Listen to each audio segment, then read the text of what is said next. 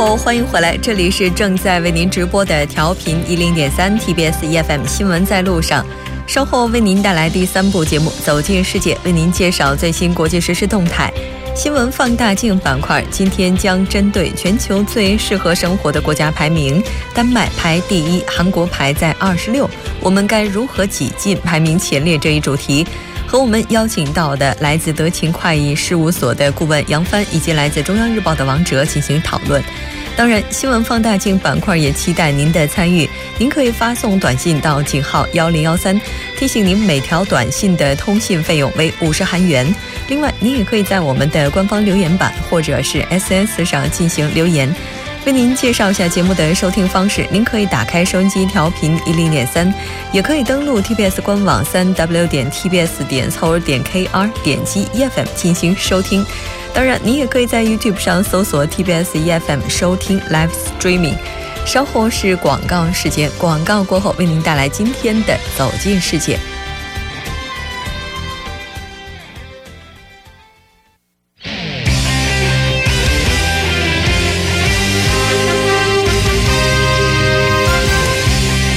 好的，欢迎回来，《走进世界》为您介绍主要国际资讯，带您了解全球最新动态。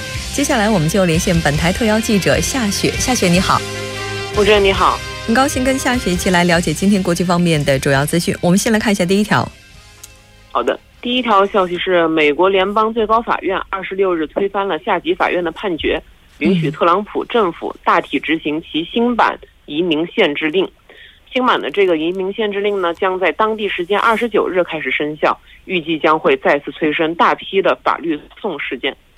催生大批法律诉讼案件，也就意味着这一次的新版移民令依然是存在着很多的争议哈。那咱们接下来就详细的来了解一下美国联邦最高法院这次批准的内容吧。好的，首先最高法院准许特朗普政府暂时禁止新版移民限制令所涵盖的六国的公民入境。准许暂停难民项目。该限制令规定，在其生效的九十天内，不得向伊朗、索马里、也门、利比亚和叙利亚等六个穆斯林国家的公民发放新签证。最高法院还规定了，在例外的情况下，被禁止的这六个穆斯林国家的公民，如果他们与美国有可信的良善关系的话，是可以入境美国的。就比如说一些以赴美探、以赴美探亲的这个。外籍人士，或者是获准进入大学的学生，他们是可以进入美国的。这样的话，就使得这个限制令呢带来的冲击呢得到了缓冲。但这也意味着国土安全部和国务院的国务院的官员将不得不对这六个穆斯林国家公民他们的这个旅客的申请进行分类和辨别。嗯，就不可否认，可能未来的话，相关部门他们的工作量会加大。像现在的话，美国国务院的发言人他们是怎么表示的呢？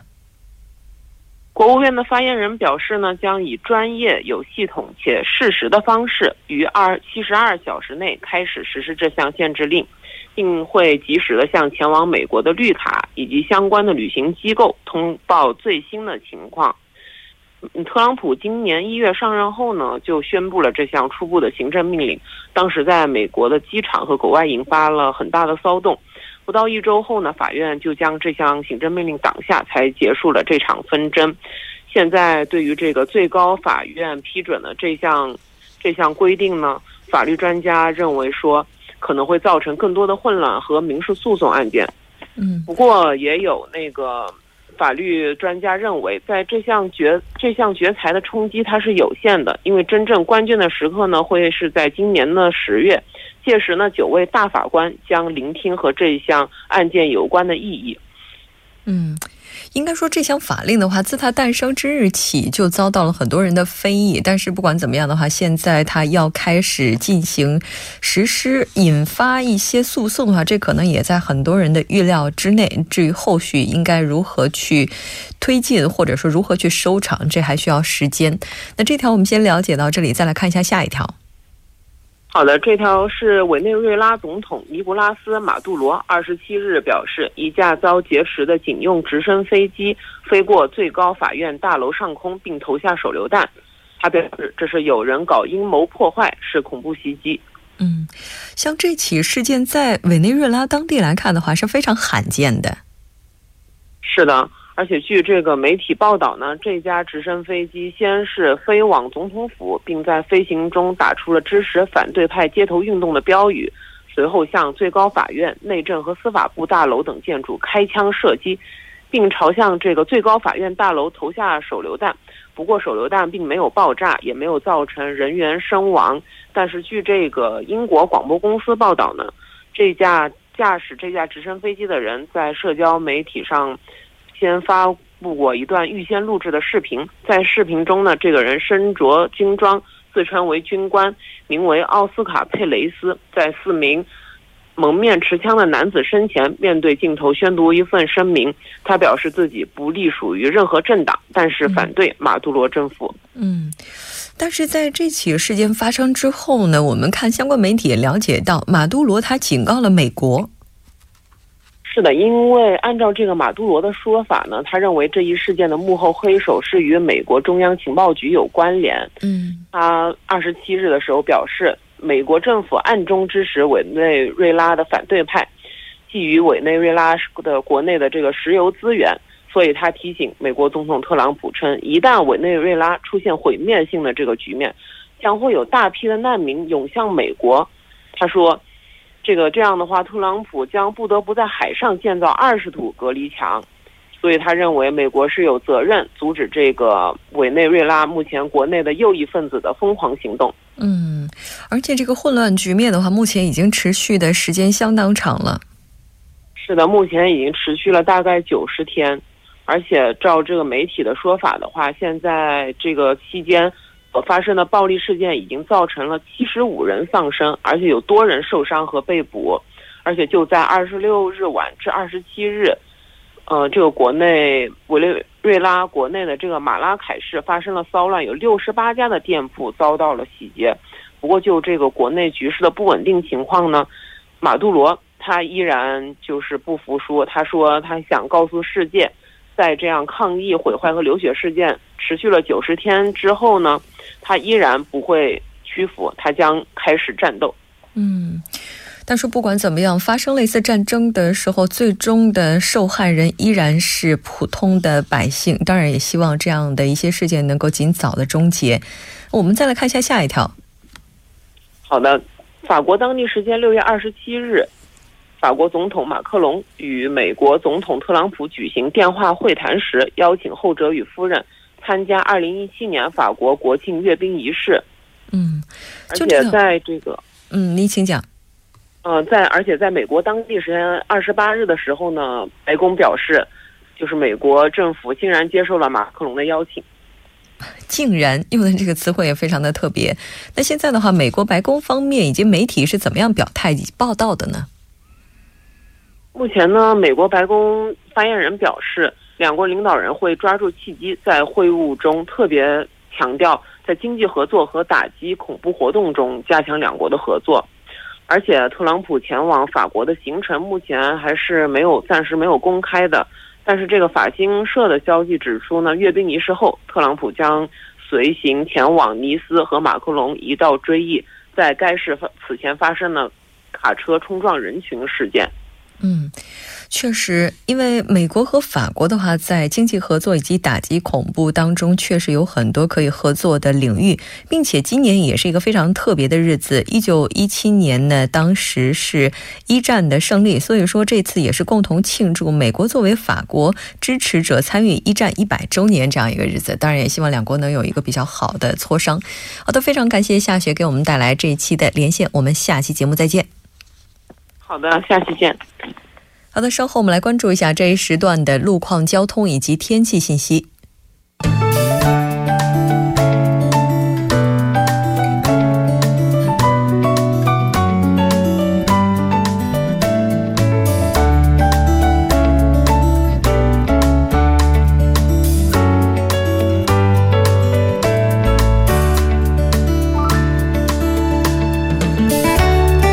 晚间七点十一分，这里依然是由影月为大家带来最新的首尔市交通及天气情况。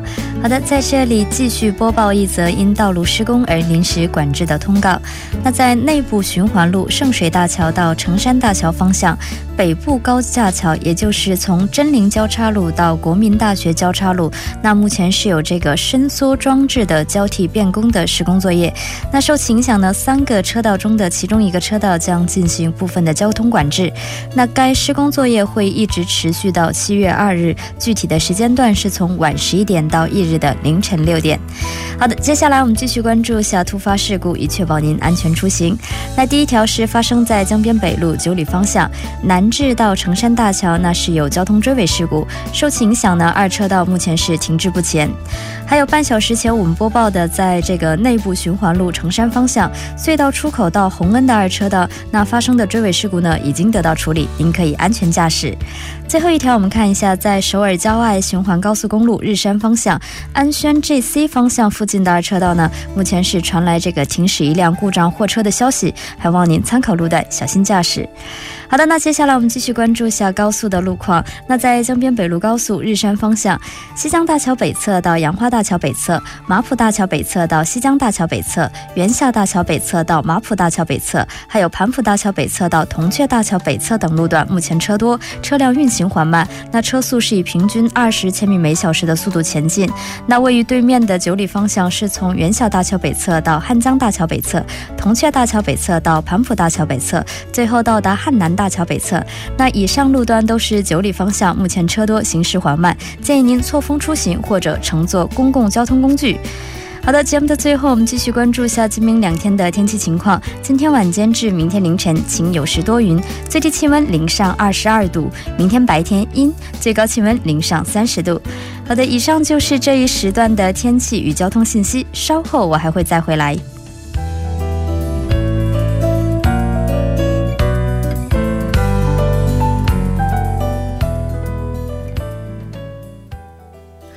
好的，欢迎回来，多角度、全方位为您深入剖析韩中两国时事热点焦点，为您带来不一样的听觉盛宴。那今天我们要聊的话题呢，是全球最适合生活的国家排名，丹麦排在第一，韩国排在二十六，我们该如何挤进排名前列？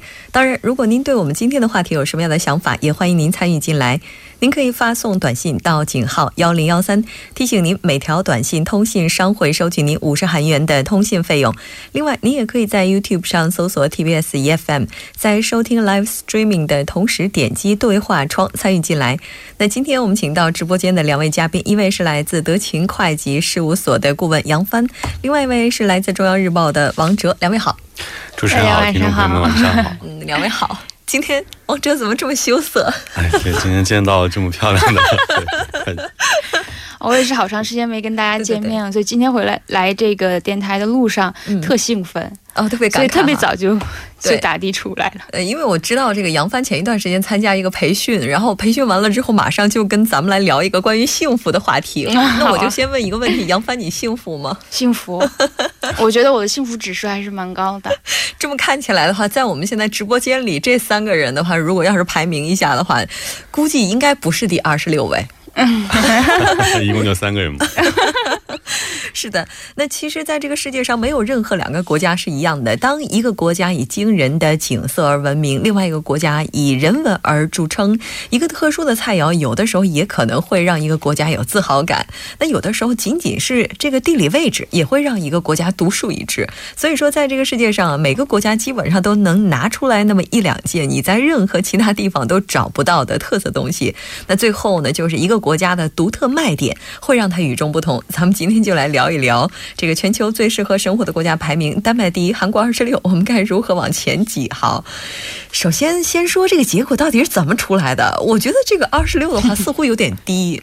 其实也很高，因为这个对象国家有一百二十八个国家。嗯，所以说这是这个美国非盈利机构社会进步调查机构发布了一个这个二零一七年的社会进步指数。其实这个机构是从二零一四年开始啊，正式每年对这个全球大多数国家的一个社会进步程度进行了一个评估。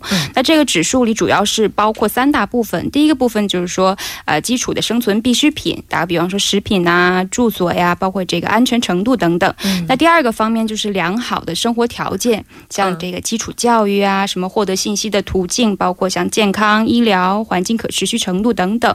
那第三方面呢，主要是涉及个人的，比方说个人能否。公平的来追求自己的目标，来实现自己的潜能等等。这里就具体可能会包括一个这个个人的权利、个人的自由和选择，再有就是社会的一个包容和容纳性，最后还有一个这个像我们接受高等教育的机会等等。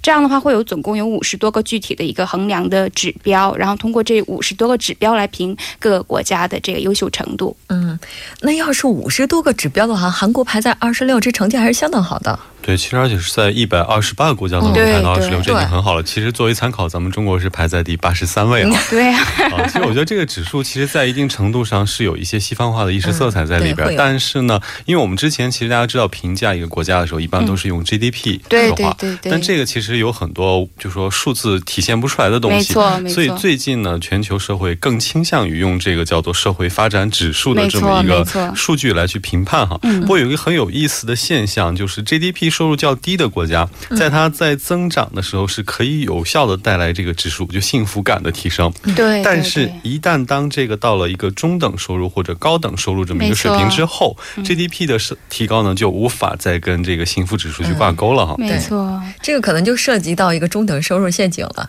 就掉到井里的时候，可能这数字就不往上上了。也就是刚开始可能物质上的改善会带来一些幸福感，但是这个只是说到一定程度之后，人们可能要追求的东西就发现发生一些不一样的变。变化了，对对，确实，我倒是在想哈，如果要是南北韩统一的话，这个指数估计也能够往上窜一窜，因为毕竟安全问题会解决，可能大家的这种心理安定感会更高一些。是我倒是挺好奇的哈，丹麦排在第一哈，然后这个大概前十的国家有哪些呢？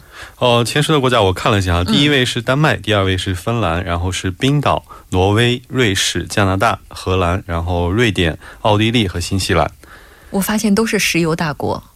哦，对，然后北欧国家比较多，欧洲的国家比较多哈。然后看亚洲的话，其实韩国还是很牛的哈，排在第二位的，在亚洲排在亚洲第一的是日本，日本在全球排第十七位。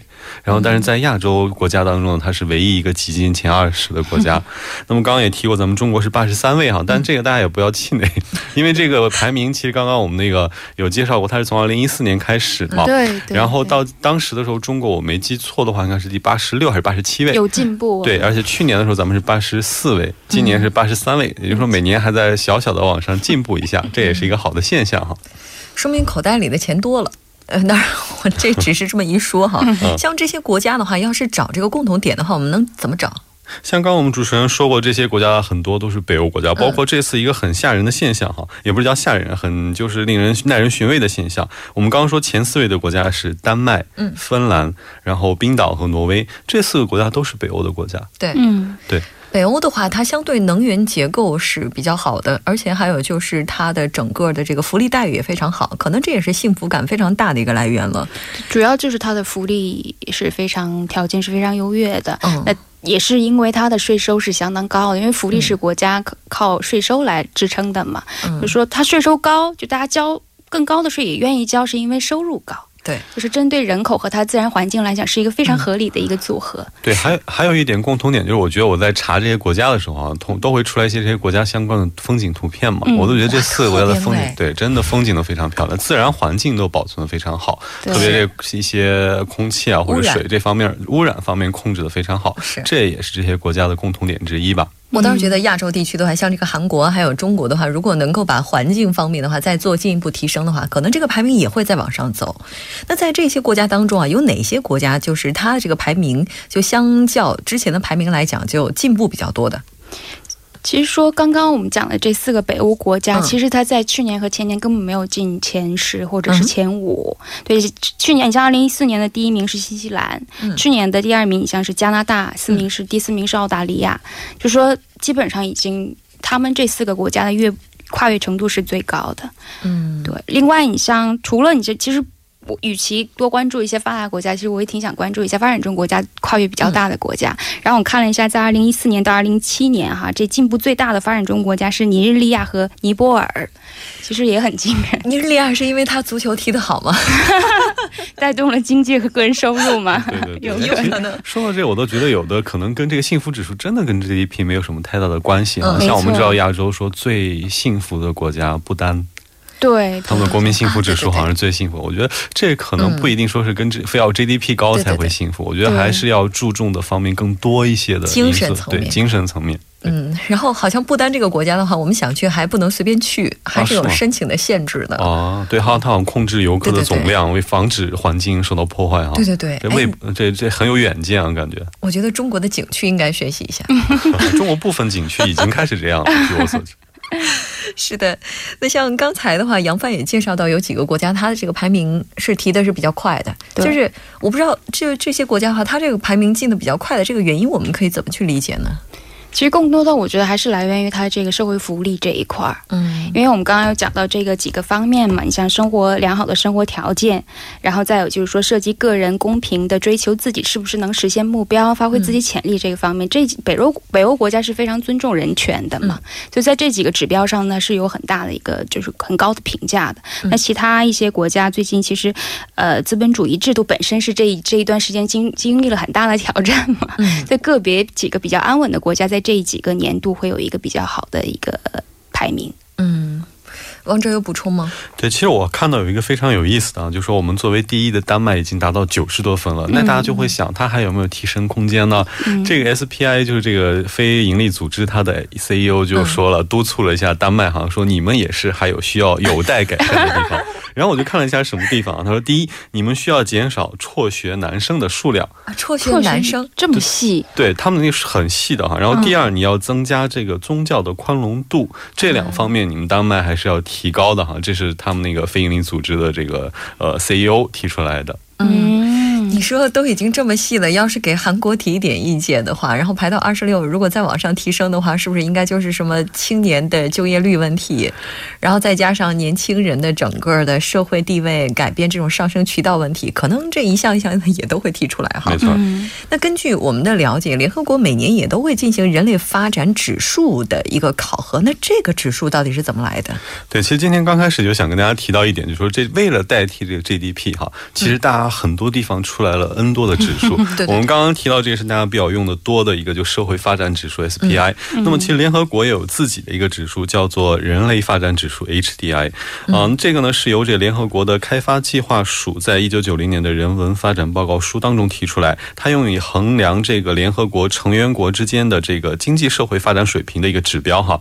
这其实是还是进了一步，我们是对传统的 GNP，也就是人均的这 GDP 去做一个挑战。嗯，呃，那么其实但。这个现在目前来说，它也是每年都在发表。然后这个指数的话，像它会考虑这个健康长寿与否，嗯，然后要考虑这个教育获得的程度。但它考虑的比较小的，就是说它还是按照识字率，就看有不识字的人口占多少，文盲占多少，按这个来算。最后呢，就是按照生活水平，也就是用实际的这个人均的 GDP 来衡量这个。所以这三个指标是他们的指标。哦，嗯，那要是按照这三个指标来看的话，亚洲国家的话，日本的排名确实挺靠前的。对，其实按这个指标来说，韩国的排名也很靠前。嗯，因为它这个其实相对于我们说的刚刚说的社会发展指数来说，是稍微要笼统一些，没有那么细。像我们刚刚说，还有这什么辍学男生的数量，对对对。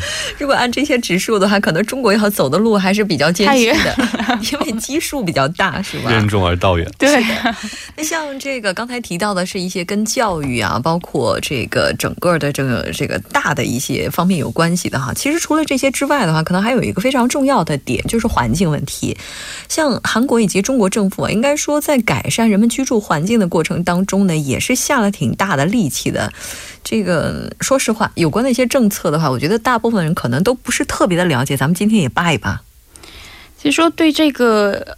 居住环境方面来讲，我们可以提到的政策实际上是太多太多了。所以说，呃，从大个大的方向来看，其实我们中国政府经常会提到就以人为本、以民为本的这个词，实际上就是说，它告诉大家的一个信号，就是我们所有国家的所有政策的出发点。都是还是以人民为主为本的。就是你像最近大家都比较关注一下环保政策，或者说一些环境指标性。不停的在出新的环比环境指标，然后呢，有关像水呀、大气啊、土壤环境管理，包括一些排污许可等等，嗯，都非常细的指标在陆续的出台。另外，再有就是说食品安全方面，也是一直国内非常关注的。嗯，还有像就是房地产的这个过热的现象，通过一些限购啊、一些贷款方面的一些限制啊，让一般老百姓也可以住得起房子。所以这些呃大方向的政策，其实一直都在出台的。嗯，对。对，其实我觉得居住环境这个概念真的非常。宽泛哈，首先这我们自然环境是非常重要，还有社会环境。对这个，其实我觉得自然环境的话，你像中国和韩国两方面还都是非常努力的。当然，我们中国确实在自然环境方面还需要做更多的努力，这是这是毫无争议。对，但是现在确实是在努力的。另外，在社会环境的方面，我觉得其实像包括刚刚我们那个呃也讲过的是这个关于一些居住的环境，我觉得在教育环境方面也是在做一些大的改变，特别是这个高呃高校这个大学的这个入学率慢。慢慢的提上来，然后大家的就业呢，也是虽然说我们可能是面临一时的困难，但是毕竟这个政府也是在想办法为大家解决这个问题。我觉得这整体的一个提升，也是导致这个中国这几年来一步一步，可能提的不是很明显，但我们可以看到，嗯，对，但是也是从八十六分提到了八十三分，对对对对，八十三名，对对对。然后这个这三名哈，就看起来似乎只有三名，可能大家会觉得就有点小不屑哈，只提了三名，其实挺辛苦的。对你像像中国这么庞大的一个国家，一步一步整体往前走，肯定是需要很，就我们的宽度是要比国的国家更宽。对，就提到了一个自然环境的改善，还有一个社会生活环境的改善，可能对于中国来讲的话，要做的事情、要走的路，还是跟韩国比起来更艰辛一些。但是不管怎么样，只要不放弃、不抛弃，肯定能够看到转机哈。我们来稍事休息一下吧，休息过后半年回来继续跟您聊一下我们今天的话题。